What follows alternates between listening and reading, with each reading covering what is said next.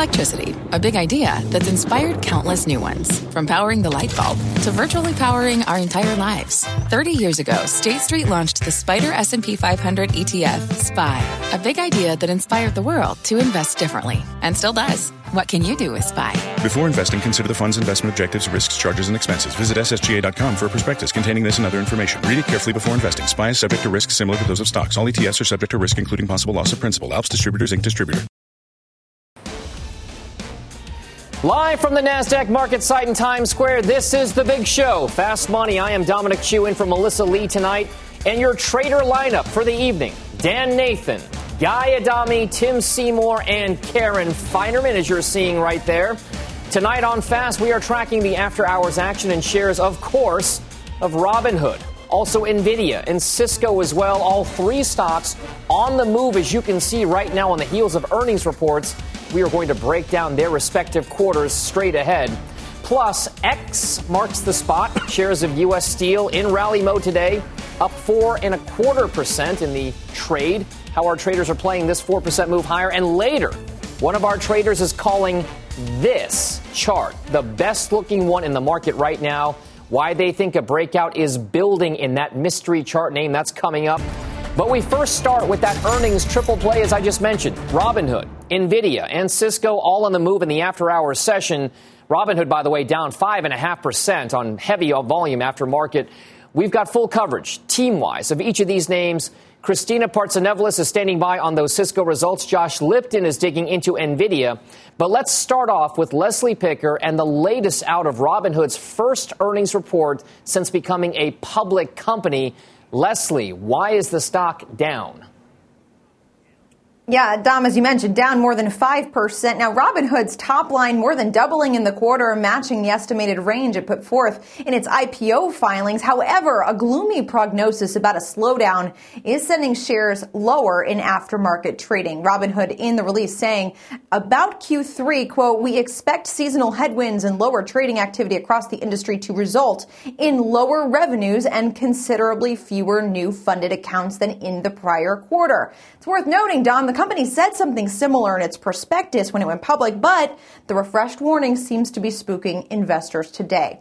Crypto in focus in the release, where a larger share of new customers place their first trade in crypto than in equities. Robinhood said that 60% of its net cumulative funded accounts were trading in crypto during the second quarter. That's certainly trickled down to the top line with transaction based crypto revenue accounting for $233 million in the second quarter compared with just 5 million dollars a year ago. Now, there was also a decline in the average revenue per user figure, down about $3 to 112 in the quarter compared with the same time last year. Dom.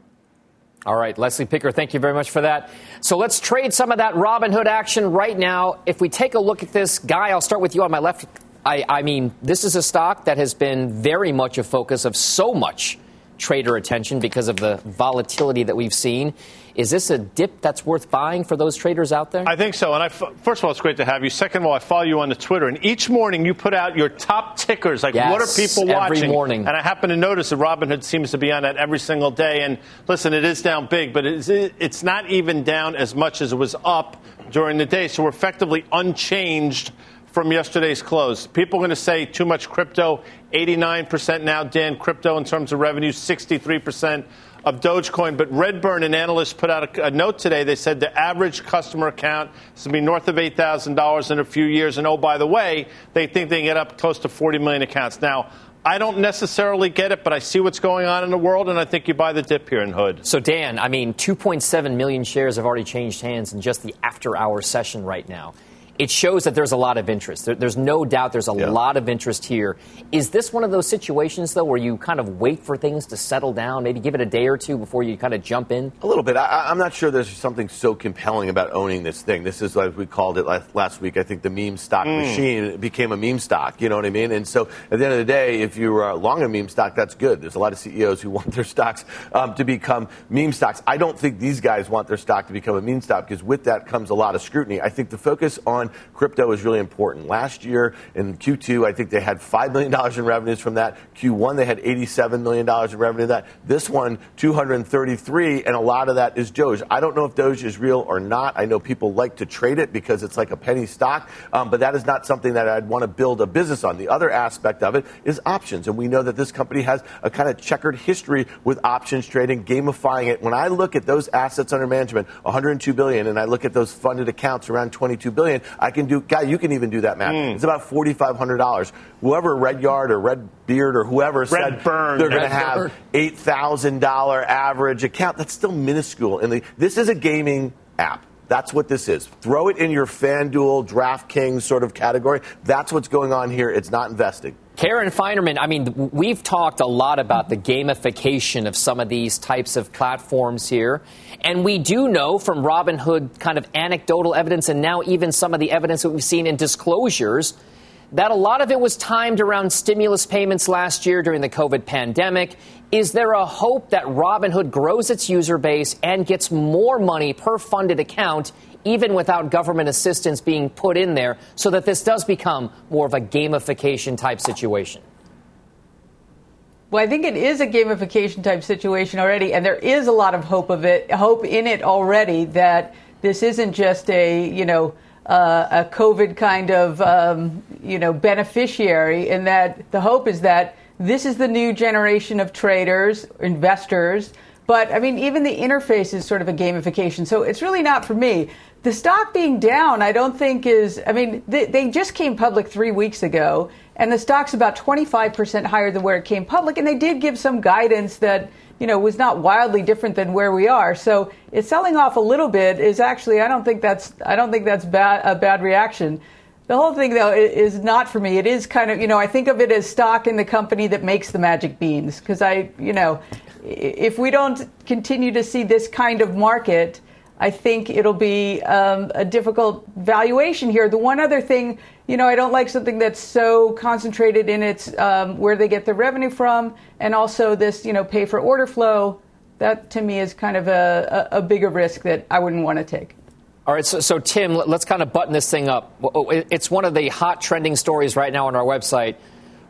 Dan kind of mentioned it. Robinhood says Dogecoin accounted for 62% of crypto revenues in the second quarter. Also, by the way, crypto accounted for more than half of all transaction based sales in the quarter.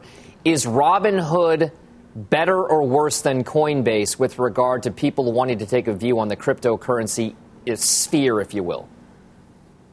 Well, I don't know if it's better or worse, Dom, but but I, I, I don't see why having a predominant amount of the revenue coming from crypto trading is a bad thing. Don't we all believe on this desk that, that crypto trading is only going to increase in size and breadth and institutional prowess? Don't we also believe that most of the trends that we saw pre-COVID, uh, you know, as it related to both internet trends and stay-at-home and e-commerce, are things that are just you know, punctuated, accentuated, et cetera? You know, Robinhood was a story we were talking about three years ago. We were talking about their disruption. Now, maybe you're disappointed in where their growth has been, but but but you know, being so critical that uh, they developed faster in COVID and that crypto has become a bigger part of their revenue stream, that doesn't bother me. I mean, there, there's going to be a, a Dom coin coming next, or, you know, it's Dogecoin, Dom coin. I don't care what coin it is. Um, I think you're going to see them get a majority at least of, of those revenues coming from crypto, and that doesn't bother me. Guy brought up the uh, essentially the account size and where it may be in a couple years. Look, the problem is that the account size is about $2,500. That's not very impressive. And yes, stimulus checks were part of the gamification of the market. But remember, Robinhood carved out a major niche uh, in this marketplace well before stimulus checks came out. And I think that's, that's what you're banking on with the subscriber growth. All right, sell that Dom coin right away, guys. If you ever get any of that stuff. You know. All right, let's let's let's get more on this Robinhood quarter here. We'll bring in venture capitalist Rick Heitzman, founder and managing partner of FirstMark Capital. I, I mean.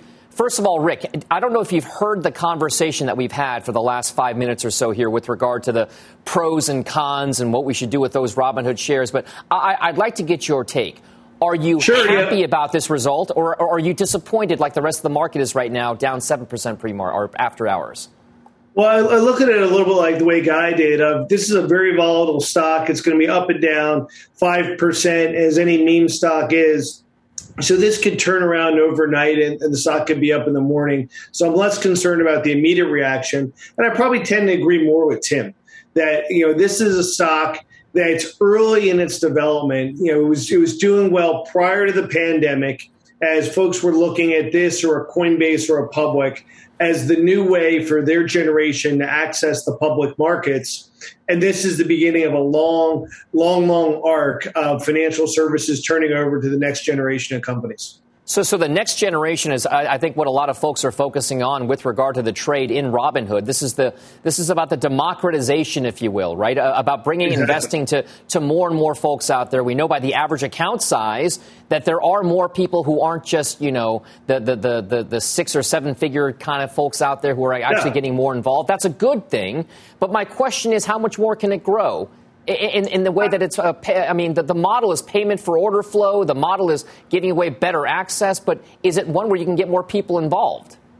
I think you can get more people involved. Like every other asset management platform, you hope the wallet share grows over time. The thing I was looking for that I couldn't find was the average age of a Robinhood account holder versus the average age of a Charles Schwab or, or Merrill Lynch.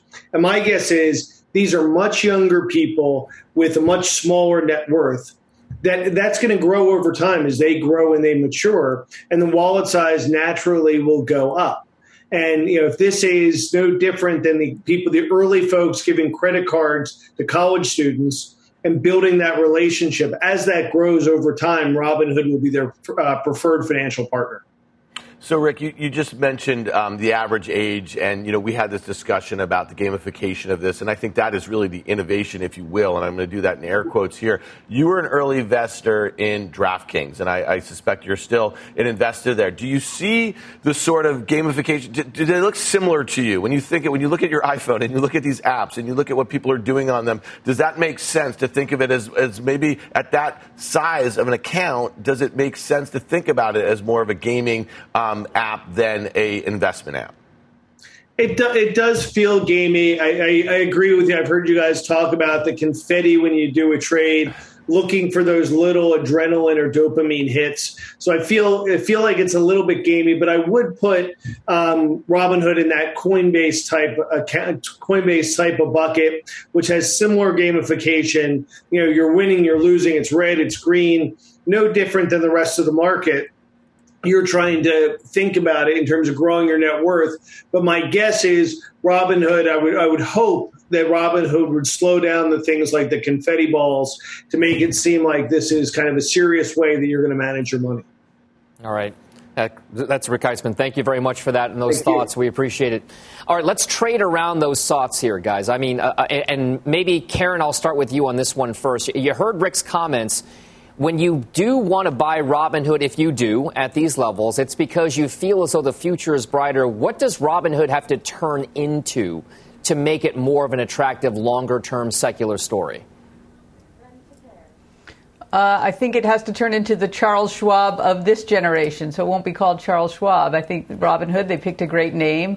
I think, you know, sort of passing the baton from the, you know, the rich to the uh, not yet wealthy is really, you know, it's a very good marketing tool. Uh, you have to sort of expect that and think that those that wallet will grow, as he talked about. But I just sort of am concerned about this is a you know it's a it's a stock that trades well because other stock trades other stocks trade well. That universe, obviously, the meme stocks is huge for them. But I wonder in a down market like we saw in a 99 2000 what that will do. So to me, that's one of the risks. And the other one, the payment for order flow, that I can't get around that. I would not short this though. Not long, but I would not short it. It's a tough one to for anyone to kind of take a huge position on. All right, that's the, that does it for Robinhood. We've got a couple of others to get to here. Let's turn to Nvidia. That stock right now, I'm just looking on my screen, up about two and a quarter percent, two and a half million shares of after hours volume. Josh Lipton has the details on Nvidia. Josh. So, Dom, remember heading into this report, that stock had ripped higher. It surged about 50% so far this year. Of course, that far, far, far outperforms the SMH. It was only about 5% from its all time high. Now, in the after hours, heading higher here. Turning to the results, beats on the bottom and the top. For Q3, guidance for revenue of about 6.8 billion. That's versus expectations of 6.5 billion, and guiding for non GAAP gross margins of about 67% versus expectations of 66%. Spoke with Matt Bryson over at Wedbush. He says Q2 was a strong quarter quarter led by the data center. The forecast was better than the street expected with steady gross margin guidance. There were high expectations heading into this print, though, Matt says, but this stock trucking higher right now. And there still is, Matt says, of course, some uncertainty about whether that ARM acquisition is ultimately approved. On the call, CFO Colette Kress saying Q2 was strong, records for total revenue in gaming, data center, and professional visualization. Gaming demand is outpacing supply, she says. As for cryptocurrency mining and those new chips just for miners that they introduced, revenue 260 66 million. That is lower than the original estimate on reduced mining profitability. She says they expect minimal contribution going forward. Remember, crypto is not a core business for Nvidia, but it can help or hurt results on a given quarter. And then for the data center, she says growth was driven by those big cloud customers and vertical industries like financial services and telecom. Dom, back to you. All right, Josh Lipton, thank you very much for that. Now, uh, Tim Seymour, let me let me turn to you. It, it's hard to for me to maybe not make the, the, the connection here, but NVIDIA at one point was one of those derivative plays on the cryptocurrency market because some of the chips that they make were used in some of these mining rigs to, to get things like Bitcoin out there and Ethereum and whatnot. This is a stock that's up, I'm, I'm looking at my screen, 55% over the last 12 months. Is NVIDIA a crypto story still? No. No, I mean, it, look, it's a gaming and data center story, and I think it imputes upon even Seagate and Western Dig. I mean, it, the crypto has been a driver along the road. This is the stock that's up 350% over the last couple years. Um, but coming into this print was actually below the, the 50 day for the first time since I think May or so. So it's it's been a little bit heavy along with all semiconductors. Yes, uh, crypto mining has, has certainly been a feature for this stock. Um, it hasn't been the feature. Gaming up 85%. That's that's the story. That's a $3 billion business now and data center where they are competing in a, in a competitive, uh, but a place where I think they, they can do it from a strength. So uh, the valuation is what matters here, and it's not great. Um, but they've rewarded the high growth uh, to this point. Guy Adami, it's $475 billion or thereabouts in market cap, speaking of valuation. It's the biggest chip company pretty much out there. Is it one where you feel as though you can still grow with that investment and buy in now and feel good about it? I think so. I mean, gaming and data center, you know, five billion of the six point eight billion, without question. Both those numbers are better than expected. Margins now, gross margins now close to sixty seven percent. You know. Nvidia over the last couple years, you've had quarters where they've disappointed in a major way. This is not one of those quarters. Now, the armchair technicians out there, the Carter Worths of the world, who, by the way, is brilliant, will say you have a major double top around 208 from the July high, the recent high.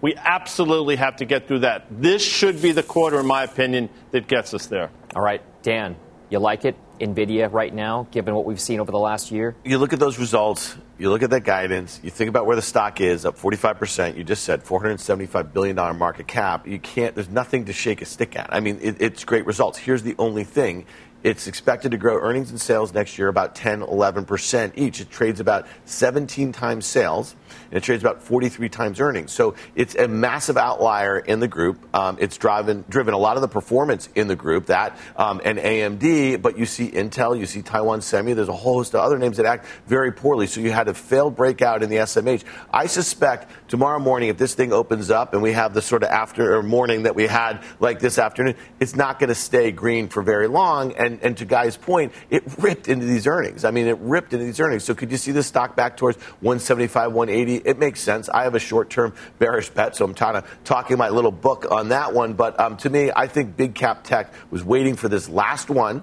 Um, did you see uh, Apple gave it up a little bit towards the end of the day today? That was kind of trading at all time highs here to me. So I, I, think we're probably ready for a little bit of a pull. All right. Let's turn now, guys, to Cisco. That stock is on the move as well after earnings We'll bring in Christina Partsinevelos. She's got the latest there. Christina. Well, let's forget those routers and servers because Cisco right now is one of the world's largest software companies. And as more companies shift to the hybrid model, Cisco stands to benefit through the sale of its cybersecurity and teleconferencing products. So the company beat estimates on the top and bottom line. But on the earnings call, the CEO just said Cisco expects supply challenges and cost impacts to continue through at least the first half of their fiscal year and potentially into the second half. The company started increasing product prices on August 7th. And the CEO just acknowledged, too, the supply chain imbalances can create uncertainties for gross margins. And there might be, well, we can say somewhat disappointing results in its specific categories. You got Cisco's infrastructure platforms. Revenues was up a 13% year over year, so that was good. But applications was down 1%, and security grew 1%, which was lower than expected and versus other peer results. Looking ahead, though, Cisco called for about a 5 to 7% growth growth in the new fiscal year after supply constraints cut into sales of its data center hardware, such as Ethernet switches. But the slight beat was not that much, or somewhat enough to impress shareholders. The stock is down 1%. It was worse before, so that's why I'm doing the uh, thing. Back to you, Dom. Uh, thing is a technical, a technical, ter- technical term. term. Christina Partsinevelos. Thank you very Right. much for that. All right, Guy Adami. Uh, I I thought in the maybe over the last 16 months or so that Cisco is one of the going to be those huge COVID plays, right? The ones that are going to benefit a lot because everyone's staying at home, everyone's using those routers and switches more often and whatnot. It didn't get as much juice as other parts of the market did. Is Cisco still a story about the next generation of work at home, stay at home, and everything else? It was until this run up to 59, and we talked about a double top in NVIDIA over the last couple months. Well, you go back in July 2019, Cisco topped out at 59 and collapsed. Well, here we are again, seemingly have failed. Is it a story? Absolutely. Do you buy the stock here? I don't think so. I think this stock has significant room to the downside. I wouldn't be surprised to see it with a high 40 handle, 48.5, 49, and you look at it there. This quarter, in my opinion, was not good enough to get it through that $59 level. Dan, I mean, what do you think? Is, is this still a play? I mean, first of all, Cisco is probably one of those handful of companies that hasn't really yet broken out above its dot com era highs and whatnot. It's still kind of languishing there.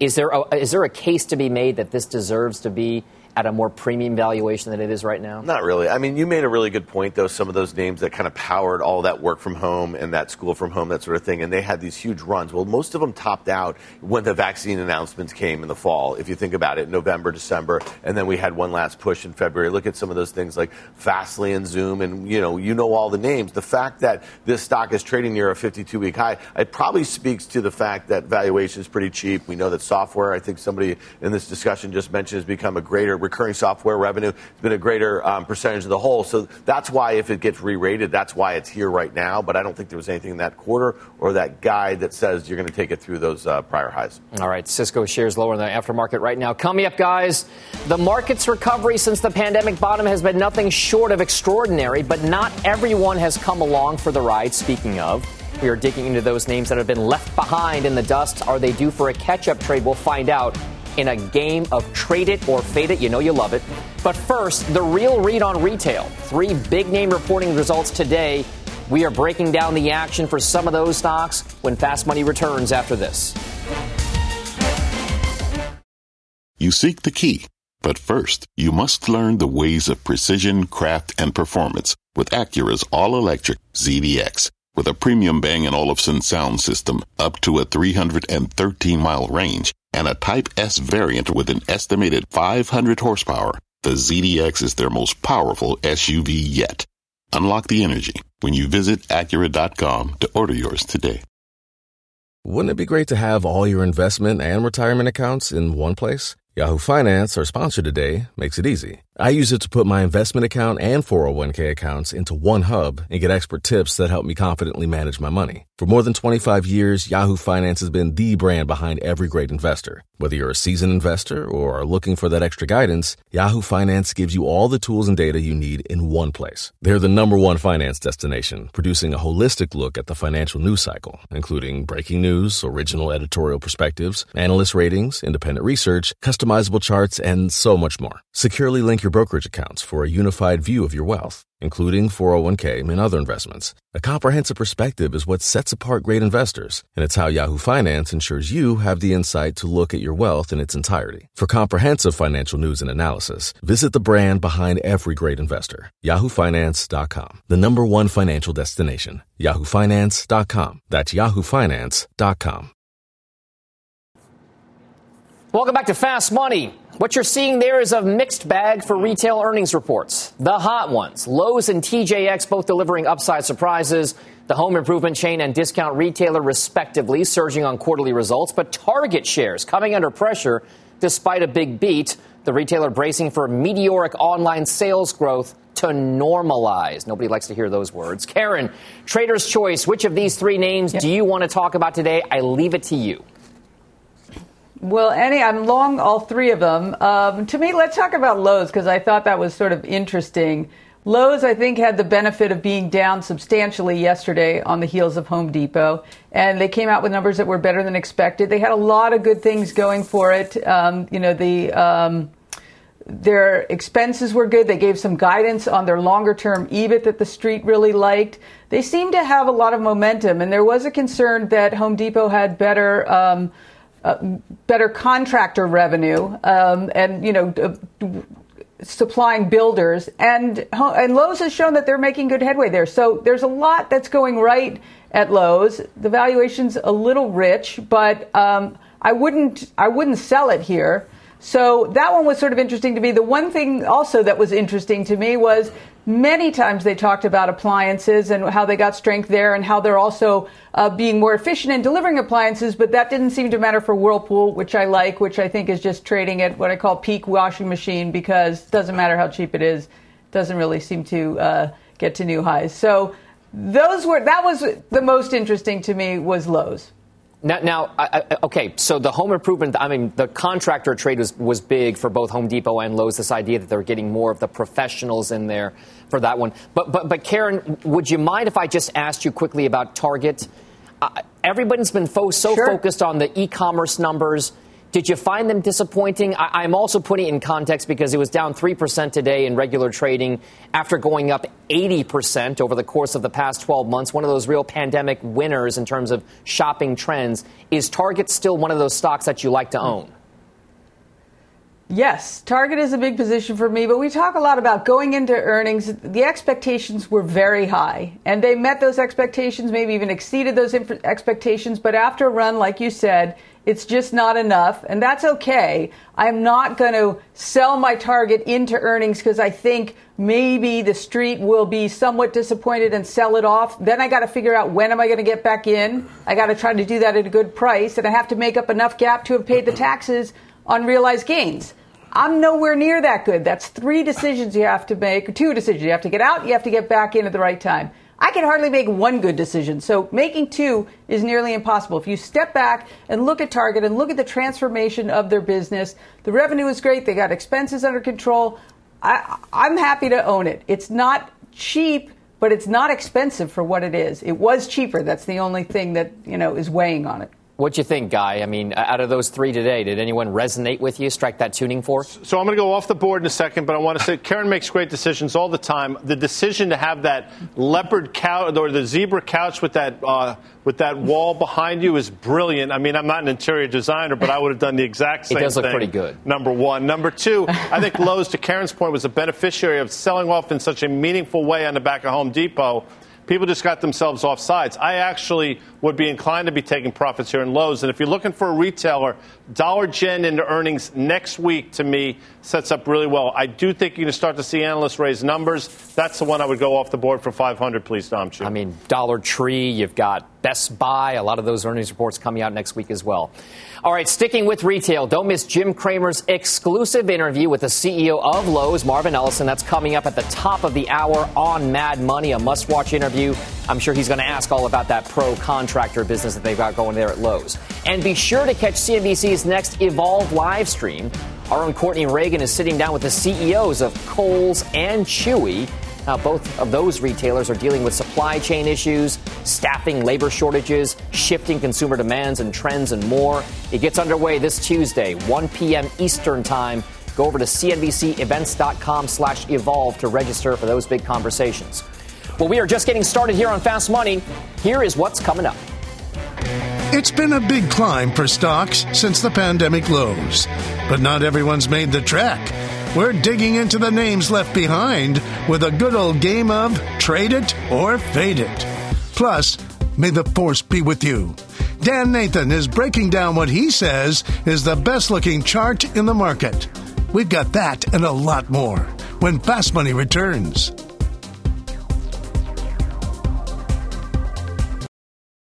For more than a decade, Comcast has been committed to bridging the digital divide and connecting millions to affordable high-speed internet. But the barriers to get connected go well beyond affordability. Through Project Up, Comcast is committing $1 billion to reach millions with digital skills training, resources, and opportunities needed to succeed in a digital world. Project Up, building a future of unlimited possibilities. Learn more at comcast.com slash project up. Welcome back to Fast Money. Markets staging a late day sell off with major indices closing near the lows of the day. Now, the move comes after the latest Fed minutes revealed the central bank is starting to discuss, starting to discuss, winding down its stimulus programs. The S&P, by the way, now down nearly 2% from Monday's record high levels. But take a look at this. Mm. Today marks exactly one year, guys. Mm. One year since the S&P recovered all of the losses it got from the pandemic sell-off. And then since then, the index has rallied an astonishing 30% on top of that, but not every stock has come along for the ride. Check out the moves in names like Clorox, Las Vegas Sands, Newmont Mining, AT&T, and even Amazon.com not just lagging the broader market, but actually down over the course of the past 12 months. So are any of these names ready to play catch up? Let's find out with a game of Trade it it. You know you love it. Guys, already, he's getting ready here, guys. Let's start off with Clorox. Yeah. The one time pandemic winner down more than 25% in the past year. Guy, because you were hooting and hollering here next to me. Clorox.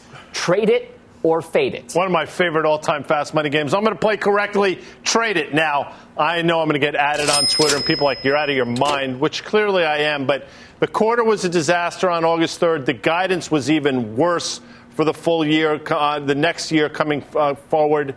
Is, why would I say trade this? Because the stock is completely washed out. We're actually traded down to levels that we broke out from in November of 2019. And I respect the CEO, Linda Rendle, who went on Jim's show that night and talked about the quarter and talked about the prospects for the company. So I think you can trade it here. I think it's flushed out enough, Dom. You know, it's interesting. I was at the grocery store the other day, and this is the time to stockpile wipes because they're plentiful everywhere, and not just that, getting marked down. So maybe, I don't know, just tells you investing isn't the same as consumer buying things. All right, Karen, what, what do you think? What are we feeling like here in terms of uh, Clorox? Uh, well, I hate being on the other side of Guy, but I'm going to fade it. And oh. as you said, I mean, part of what was wrong in the quarter was pricing, right? Where they have inflationary pressures, pressures on the raw material side and supply issues, but they're not able to pass along prices for just the reason that you said.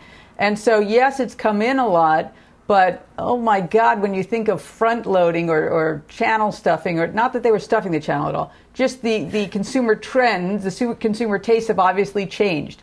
It was one of the most highly coveted products, maybe ever, last year. And at 28 times, you know, I feel like you know the CEO is great, but you know this is this is a macro thing that's out of her control. So for me, if we see rates going up, if the Fed starts to move and multiples come in, it's not like Clorox is dirt cheap. The only thing, guys, that I thought was harder to find than Clorox wipes was Lysol spray. And so maybe Reckitt Benckiser is one of those places well. All right, anyway, that's it for, for Clorox, traded or faded. Newmont Corporation is down nearly 16% in the last 12 months. Dan, Newmont, gold, trade or fade? Yeah, I'm fading this. I know that we've had a lot of um, you know discussion about gold and, and, how it's traded over the last year. If you look at uh, just gold, the GLD, the ETF that tracks the shiny metal, and you just draw a line in the upper left and down to the, the bottom right here, you know Newmont has kind of gone that way over the last few months or so. Um, if you're going to play gold, maybe play the miners. That's what I keep hearing from all you smart gold bugs. Um, but I'm just fading this thing. I think you probably see this retest those prior lows. oh. Now, Tim Seymour, do you agree. Trade or fade Newmont Corp. I'm going to trade it. Uh, I think that's how the way this game works. You pick someone who's on the other side of somebody else. And I, am on the other side of Dan on this one. Uh, you've heard me talk about miners of all kinds over the last couple years how they're just much better run companies. There's not capex to, to, to the moon. There's not opex to the moon. And in fact, Newmont is a profitable company. Uh, the price of gold is perplexing. In fact, we're you know we're down 18, 19 percent from the highs. Central bank mania is still very much intact. Yeah, maybe a stronger dollar. Yeah, you know, but you also have inflation and other hedges. Gold is not disappeared, even if Bitcoin's stolen some of its thunder. And I think we're going to see a rally in gold as well. But I like miners just on what they do. They mine. They do it better. All right, it's down 16% over the last 12 months there. Moving on to AT&T losing more than 6%. Karen Finerman, is T still a BUY? T, I think, is a trade, actually. I mean, you know, there's a lot to hate about it, except the valuation and the dividend. And, you know, though I think they'll be the beneficiary of, uh, the, uh, of iPhone sales, so there's that. Um, the balance sheet, of course, is, is an issue. Um, but I think at some point it's just so cheap, and it might be there right now, that I don't see how you fade this one. So the, I'm, a, I'm trading it. The trade, because it does have a 7.5% dividend yield. Guy, what are you doing with T? Well, look, if you watch a show, which you clearly do, AT&T has been grim death now literally for the last 10, 11 years in terms of stock, and it can't get out of its own way. Market that continues to make all-time highs seemingly every day, and this is a stock that's basically been $30 for six years until now when it's $28. So I don't think there's any compelling reason. Karen brought up valuation. She's right, but I'd rather be in T-Mobile, so I'm now I'm playing a game within a game. Oh. A would you rather during trade, trade or, fade? fade? You're going to confuse T-Mobile. all of us. T-Mobile. All right, even despite the packing stuff we've been talking about. All right, Las Vegas Sands down nearly 20% over the last year. Tim Seymour, trade or fade? Yeah, I'm going to trade it, uh, and the stock is, is basically trading back near those lows, and and you know it's it's incredible when you actually see where we started to get with Vegas traffic. The, the, pricing and the margins in their business, I think, is something exciting. They have exposure to online sports betting and iGaming, um, but but you know, look, the, the headwinds from the Delta variants have been just crushing for anything in a reopening trade, but specifically to casinos, cruise lines, etc. We've seen this movie before. This is the right level to buy LVS, Dom. Trade it. Down 20% in the last year. All right, folks, thank you very much for this latest edition of Trade or Fade. Coming up on the show, a force to be reckoned with. One of our traders calling this one of the best looking charts in the market right now. That's what you're seeing. We're breaking down that mystery name coming up. Plus, a big call on Viacom. One top analyst going big time bullish on that stock. Should you be streaming into this name? See what I did there? The traders are giving their takes when Fast Money returns after this commercial break.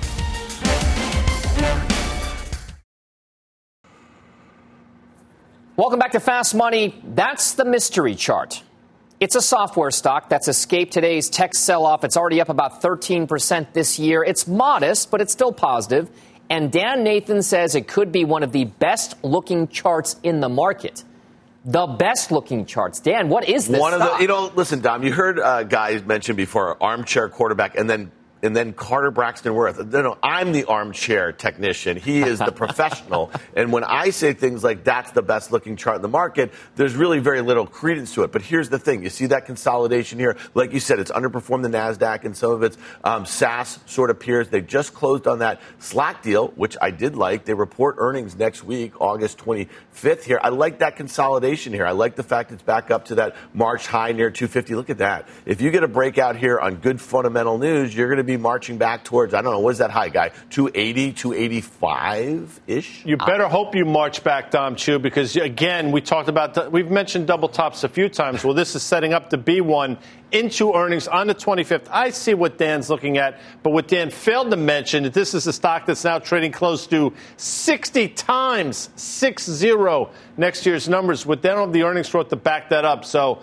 maybe you get the 285, you sell with both hands if it gets there. Oh, wow. Whoa. Wow. All right, I like this. I like the I, I, like the passion here. Well, that's, that's what the show's about. it's about energy and passion. It is. All right, all right so Tim, I, I just want to get a quick thought from you as well. Is Salesforce a compelling software trade? Is it a catch up with the rest of that software, like, like Microsoft? Can it catch Microsoft?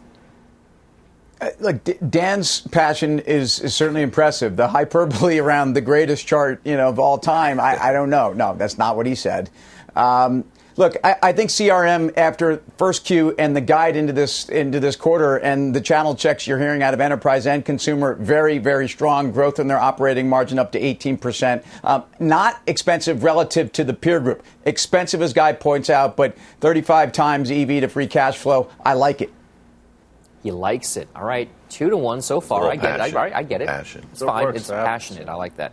All right, coming up on the show, analysts are getting bullish on Viacom, saying this one's heading quote unquote all the way up. We'll break down that big call coming up next. Plus, shares of U.S. Steels. X marks the spot. We're in rally mode today. Options traders are betting this climb is going to continue. That trade and more when Fast comes back after this.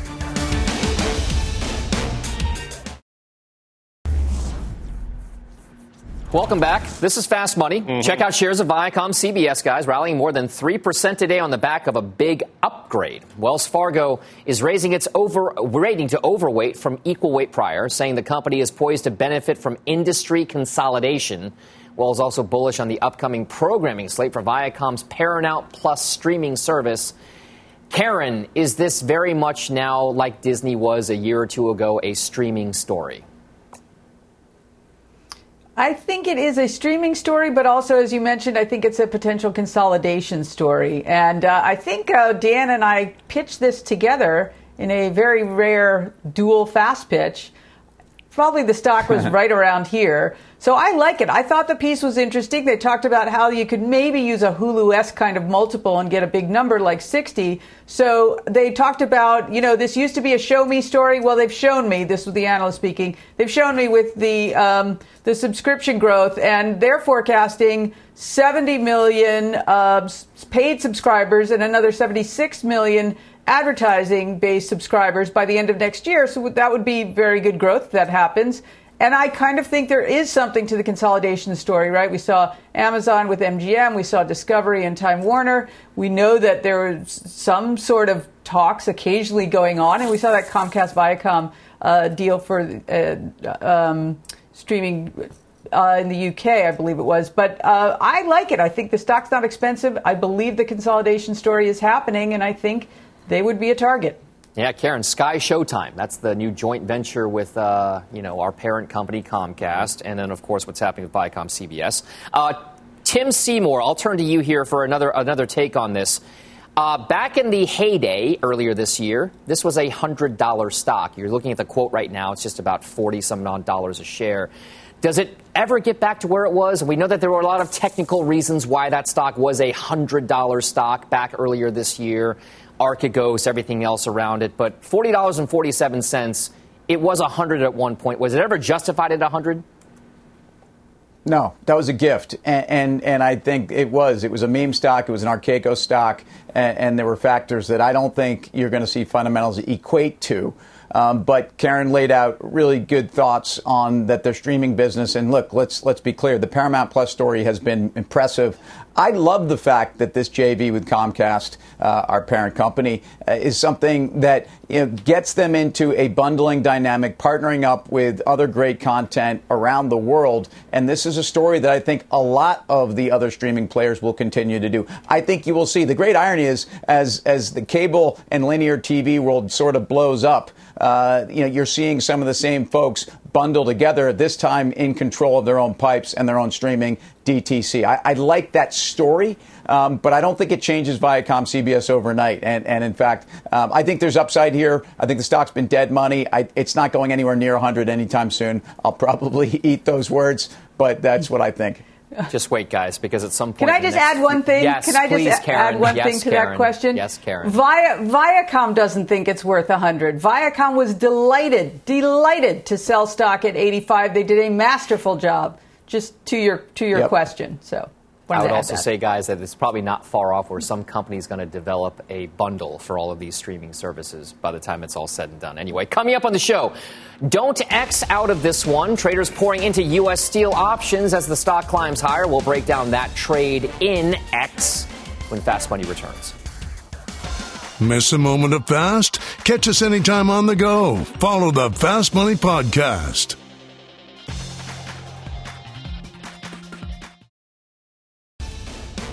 All right, set your clocks. 11:30 a.m. Eastern Time tomorrow on Tech Check. Got a big interview coming your way. ARK Invest founder and CEO Cathie Wood, Aunt Cathie herself. That's right, right here on CNBC. I'm sure she's going to talk about all of the things driving the action in ARK innovation these days, including some of the short bets against it. In the meanwhile, check out shares of U.S. Steel. The stock is in rally mode today, hitting a fresh three year high, and options traders are betting the gains will not slow down anytime soon. Tony Zhang joins us with the action, options action. Over to you.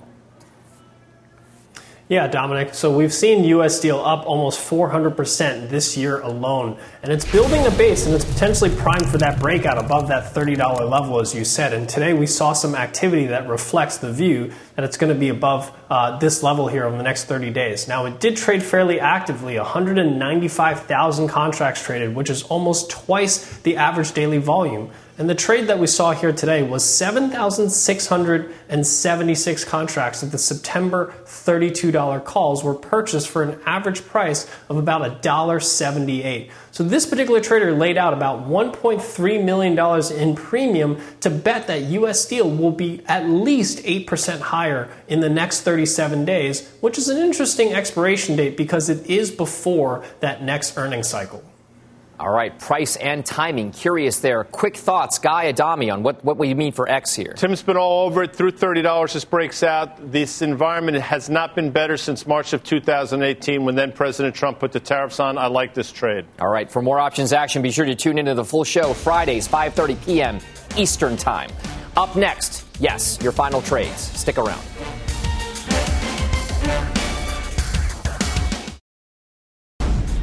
It's time for the final trade. Let's go around the horn. Tim Seymour.